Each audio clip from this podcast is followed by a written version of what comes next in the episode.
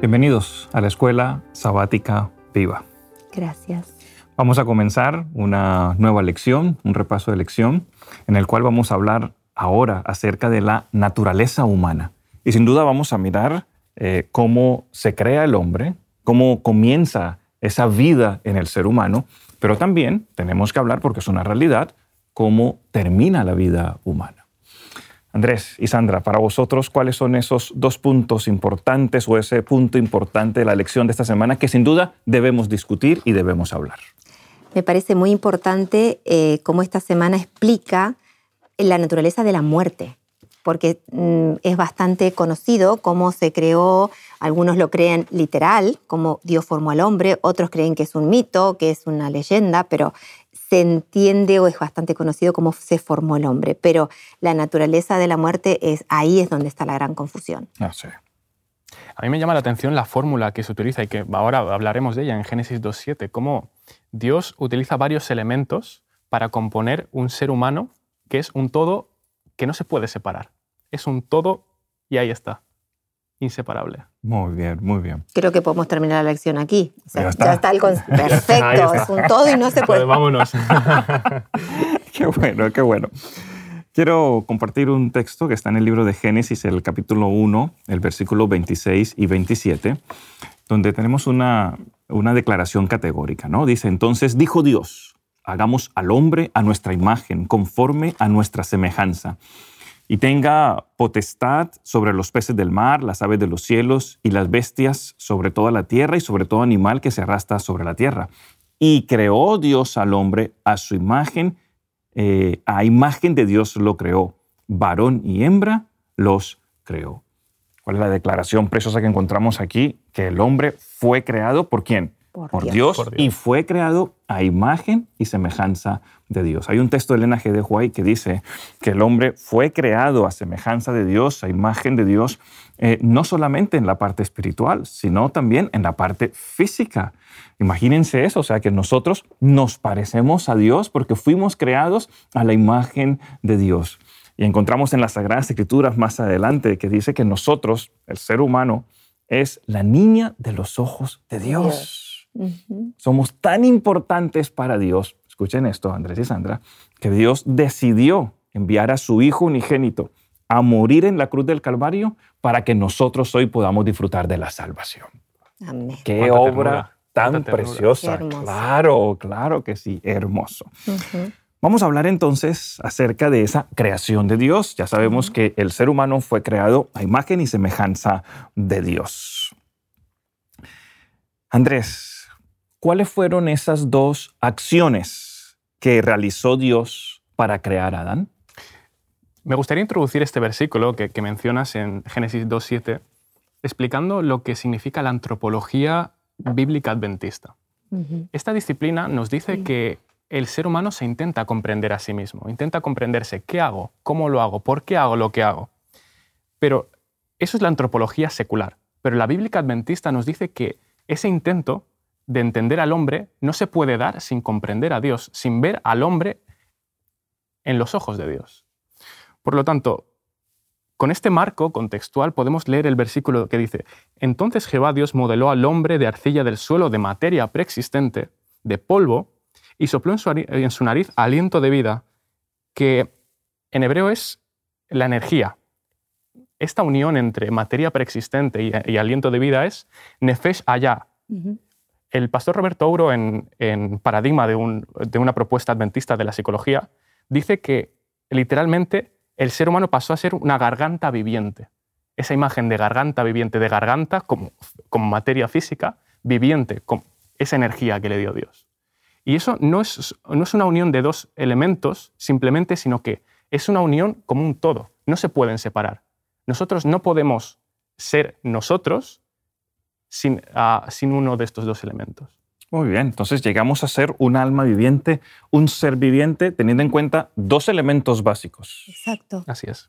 El cuerpo que formó Dios, ese muñequito, si me permitís uh-huh. decirlo de esa forma, ¿verdad? Y el aliento de vida que viene de Dios. Para que podamos llegar a la existencia, necesitan sí o sí estar estos dos elementos. Estos Exacto. dos elementos. Uh-huh. Si esa es la situación, Sandra, uh-huh. te pregunto, ¿Puede un alma vivir separada del cuerpo? ¿Podemos tener esos dos elementos separados? Claro que no.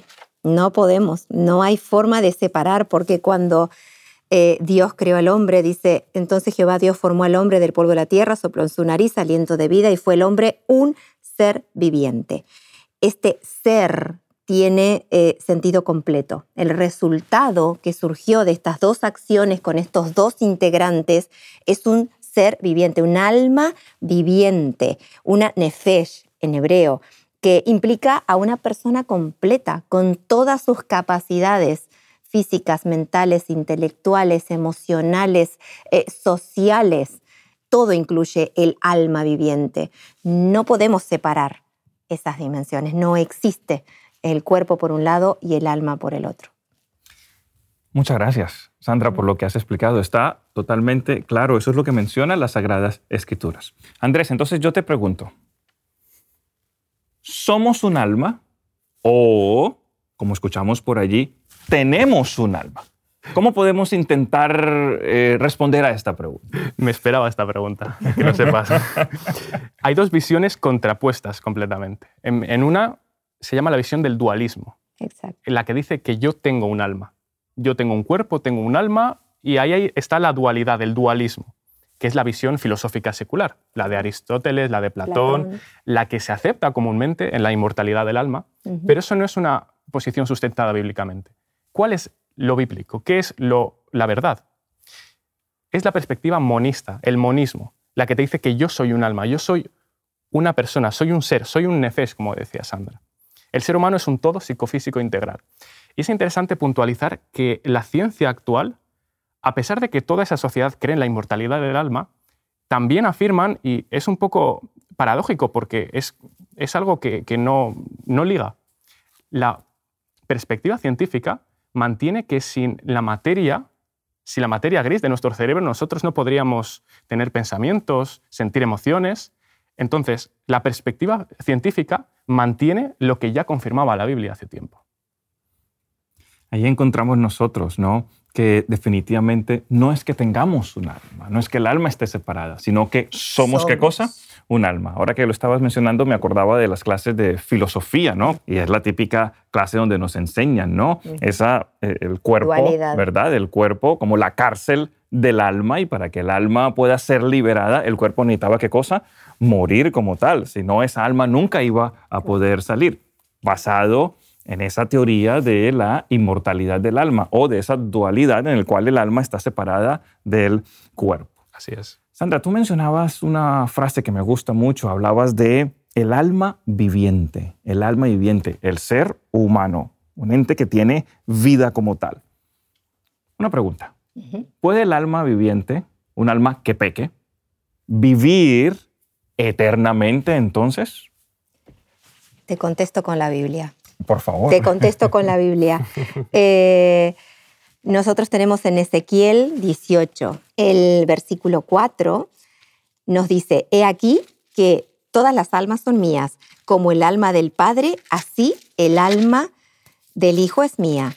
El alma que peque, esa morirá». Continúa en el versículo veinte, «El alma que peque, esa morirá. El Hijo no llevará el pecado del Padre, ni el Padre llevará el pecado del Hijo. La justicia del justo recaerá sobre él, y la impiedad del impío recaerá sobre él». Eh, es categórica. Y Romanos seis veintitrés, que todos conocemos, ¿no? Porque la paga del pecado es muerte. Un alma que peca eh, indefectiblemente muere. Y alma entendido como persona. Correcto. Persona sí, sí, sí. Completa, ser viviente completo. Si entra en pecado, el resultado es la muerte. No hay otra opción, no hay almas pecadoras viviendo eternamente. Y esto lo vamos a analizar desde muchos puntos de vista, ¿no? Pero es imposible. La Biblia es clarísima. Quiero puntualizar algo allí, Sandra, porque entonces nos podemos quedar sin esperanza. ¿Sabes? Claro. Podemos llegar entonces a un punto de la muerte, y como el fin último es la muerte, pues ya sabes, si eres un alma, eres un ser humano, si pecas vas a morir y ya está. Ahora, eh, una cosita, Gabriel, es, es interesante porque lo podemos pensar desde el otro punto, ¿no? Si el alma o la persona, o si el alma, como se entiende, ¿no? Eh, es inmortal, si esa alma está flotando por ahí en el universo y peca, quiere decir que hay pecado eternamente. Uh-huh. El pecado va a vivir para siempre. Uh-huh. O si esa alma que está en pecado está con Dios y Dios va a permitir que un alma pecaminosa esté junto a Él, es, es raro, ¿no? Claro, ¿no? Y, eh, y gracias por mencionarlo, eh, Sandra, porque tiene que ver también con esa teoría de el fuego eterno o del infierno. Claro. Imagínense ustedes eh, esas almas que supuestamente están en el infierno, ¿verdad? Y que como no mueren, van a estar allí eternamente. Claro. Entonces, podríamos nosotros, si ya lo hemos mencionado en algún momento, pensar en un Dios amoroso que quiere que sufran por toda la eternidad. Hombre, pues no, no podemos encontrar esto es en las Sagradas Escrituras. Mm. Ahora, ¿cuál sería entonces la solución bíblica para el dilema de la muerte? ¿Qué nos presenta las Sagradas Escrituras para, sobre esto? Para que no nos quedemos entristecidos, mirando todo lo negro, diciendo, bueno, el fin último del ser humano pues es la muerte y ya está. Aquí tengo un versículo que os, os quería presentar, que se encuentra en Juan seis cuarenta, y dice que todo aquel que vea al Hijo será salvo. Y la pregunta que se nos hace de, ma- de manera práctica a raíz de este versículo es, ¿contemplas tú o no contemplas tú a Jesús? Amén. Mm. En Mateo siete, veintiuno, veintitrés dice, no todo el que dice Señor, Señor entrará en el reino de los cielos. Y después se menciona, nunca os conocí. No solamente mencionar a Jesús y hablar de Jesús, sino conocerlo. Es cuando se, uh, no, se nos da la salvación. Amén, amén. Qué bonito es cuando nosotros tenemos la oportunidad de leer las Sagradas Escrituras.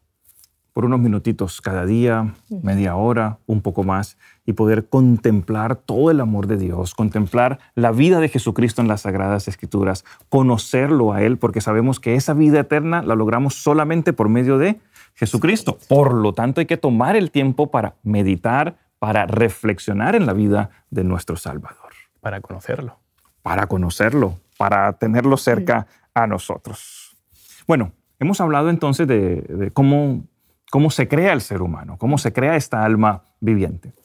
Vamos a ir rápidamente y vamos a ver ahora qué pasa cuando una persona eh, muere. ¿Qué sucede, eh, Sandra, con una persona cuando muere? Y obviamente una sí. pregunta que tengo que hacértela.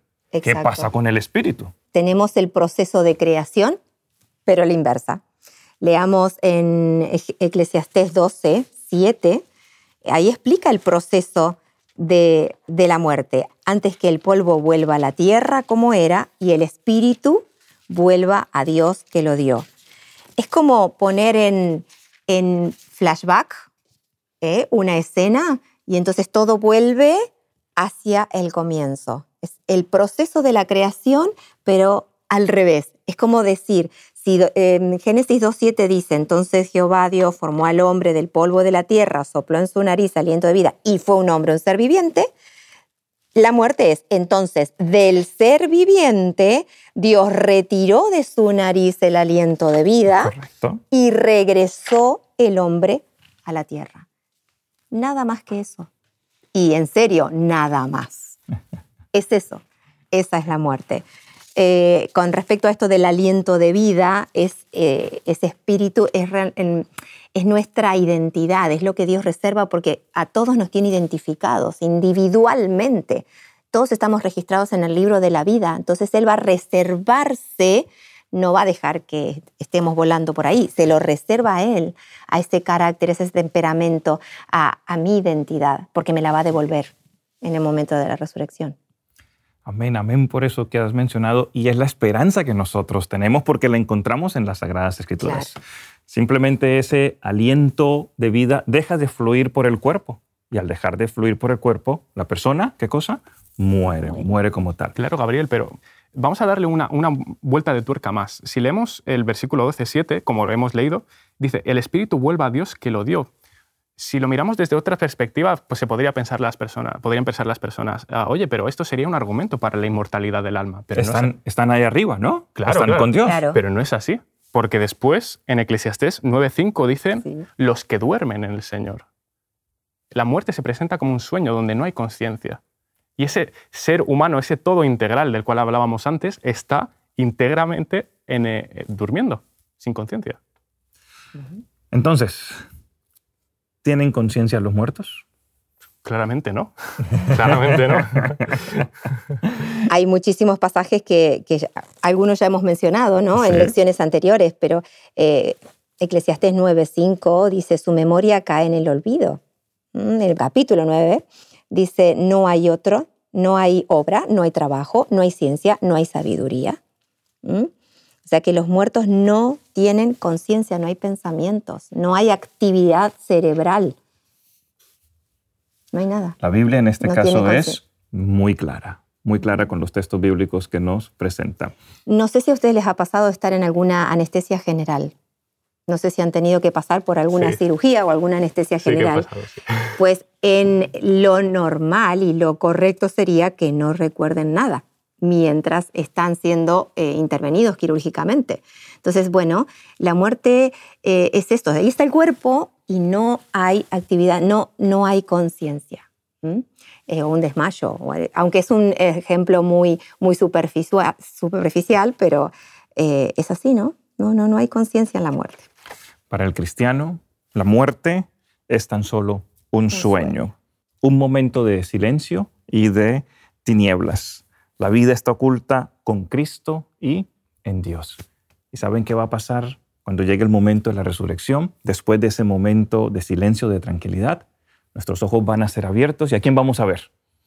A nuestro Señor Jesucristo regresando en las nubes de los cielos. ¡Qué bonito! Amén, ah, amén. ¡Qué hermoso! ¡Qué esperanza tan preciosa nos presenta las Sagradas Escrituras! Y es la gran esperanza que nosotros tenemos. Sin embargo, nosotros encontramos, ¿verdad?, personas, encontramos creencias, encontramos teorías que nos hablan acerca de la inmortalidad del alma. Yo quiero preguntarles, Andrés y Sandra, ¿de dónde vienen estos conceptos acerca de la inmortalidad del alma? Porque es algo que se conoce, que se practica, que se cree en, en, en diferentes lugares del mundo e inclusive de diferentes religiones también. Sí, sí, es muy general. Um, lo primero que se nos viene a la cabeza es la, la filosofía griega, ¿no? La antigua Grecia, como ese dualismo de uh-huh. Aristóteles, de Platón. Se lo, vamos a repetirlo mucho esto, pero uh-huh. es eso, viene de ahí, pero no solamente nos tenemos que fijar en ello, sino que el espíritu de profecía dice que también con anterioridad se practicaba esta, esta doctrina falsa. En el espíritu de profecía, Patriarcas y Profetas, capítulo sesenta y siete, mencionando ahí mmm, la magia antigua y moderna, Ellen White nos menciona el capítulo en el que relata, la, el, relata el suceso con la hechicera de Endor, de Saúl. Uh-huh. Y nos dice ahí claramente que Satanás ha intentado introducir esta doctrina por todas las vías a lo largo de todos los tiempos, desde la antigüedad hasta el presente. Ha sido una constante que se ha ido repitiendo, el leitmotiv, podríamos decir.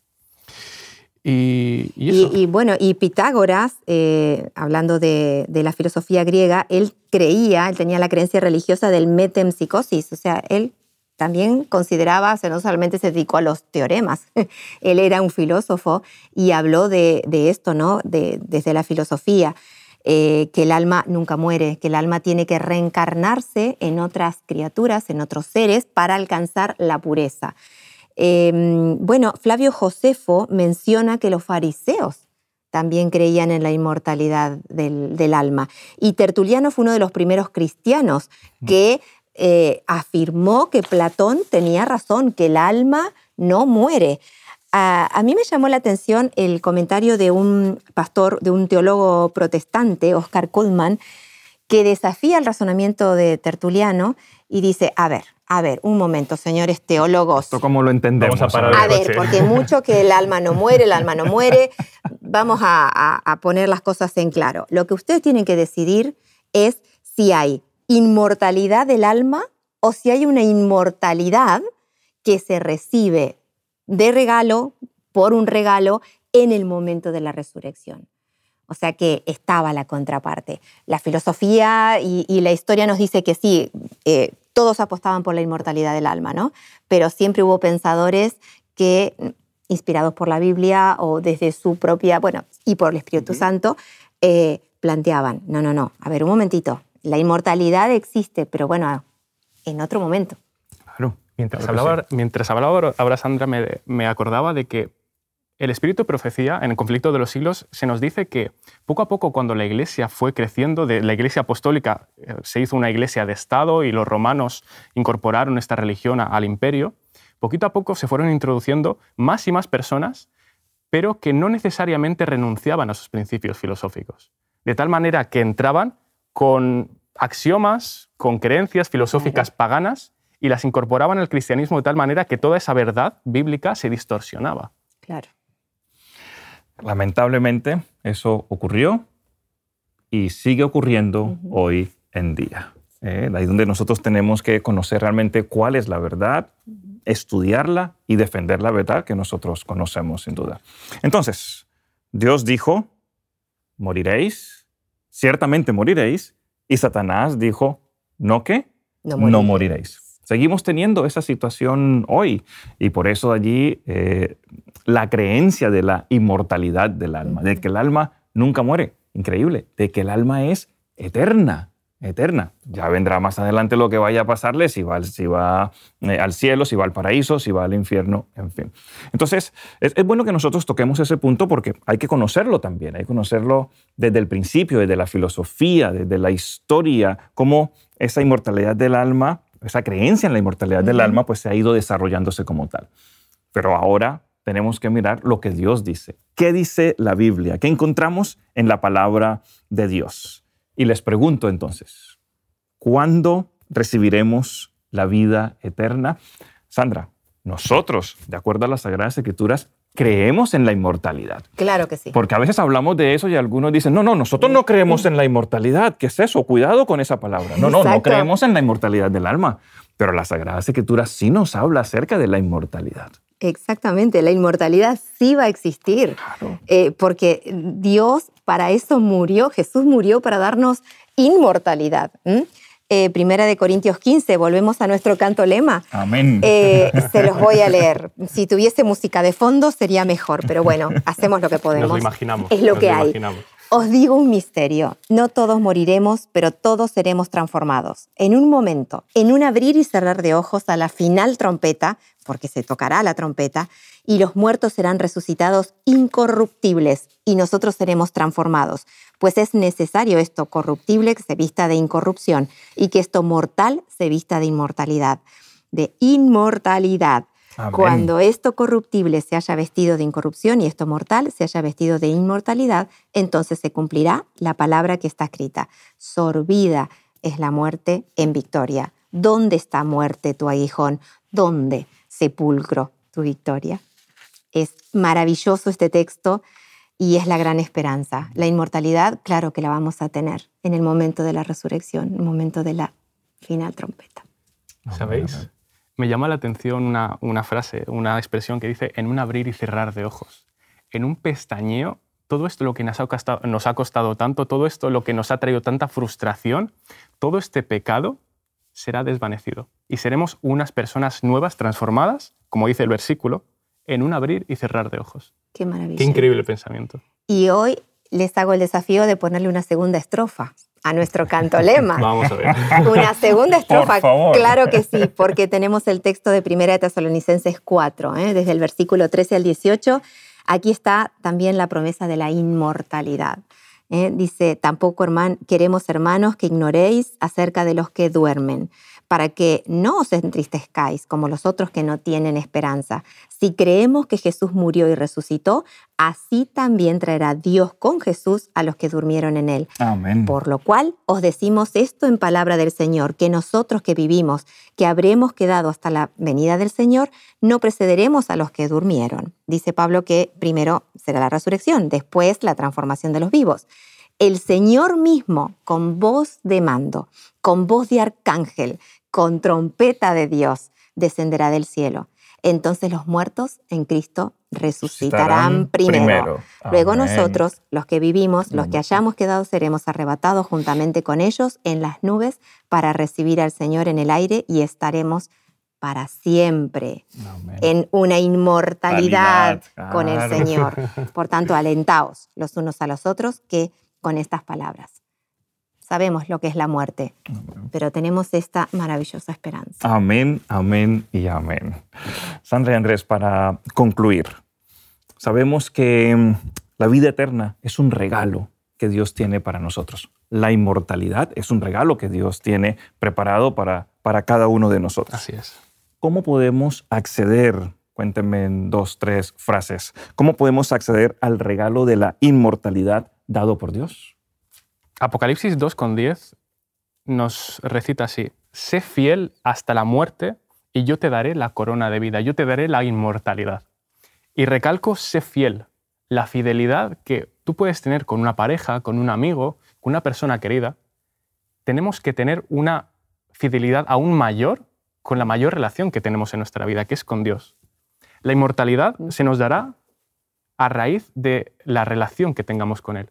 La inmortalidad es una cuestión relacional. Es una cuestión de yo soy fiel a una persona, que es Jesús. Por lo tanto, qué, qué bonito pensamiento, ¿no? De yo, al desarrollar una relación, yo al ser fiel a una persona, por eso recibiré una, la inmortalidad. inmortalidad. Amén, amén. Jesús amén. Es la clave. Así es, así es. Recibimos, Jesús es la clave en mi vida. Amén. Recibimos la inmortalidad por medio de Jesús, Jesús, que es el don de vida para cada uno de nosotros. Uh-huh. Andrés y Sandra, muchas gracias por estas preciosas reflexiones que, hemos, que habéis realizado eh, para esta eh, semana, donde ha sido muy importante aclarar lo que, lo que cree el mundo con respecto a la, a la inmortalidad del alma, pero lo que dicen las Sagradas Escrituras con respecto a, lo, a la inmortalidad y al don de vida. Muchas gracias por vuestras aportaciones. Un gusto. Y nos Un gusto. vemos en el próximo tema. La próxima semana. Que el Señor os bendiga. Claro que sí. Te invitamos a tener una experiencia más allá del sábado, convirtiendo tu unidad de acción en una iglesia hogar, en donde la Biblia, la oración intercesora, la fraternidad y la testificación sean vuestro estilo de vida. Así experimentaremos un poder renovador en la iglesia y en el cumplimiento de la misión.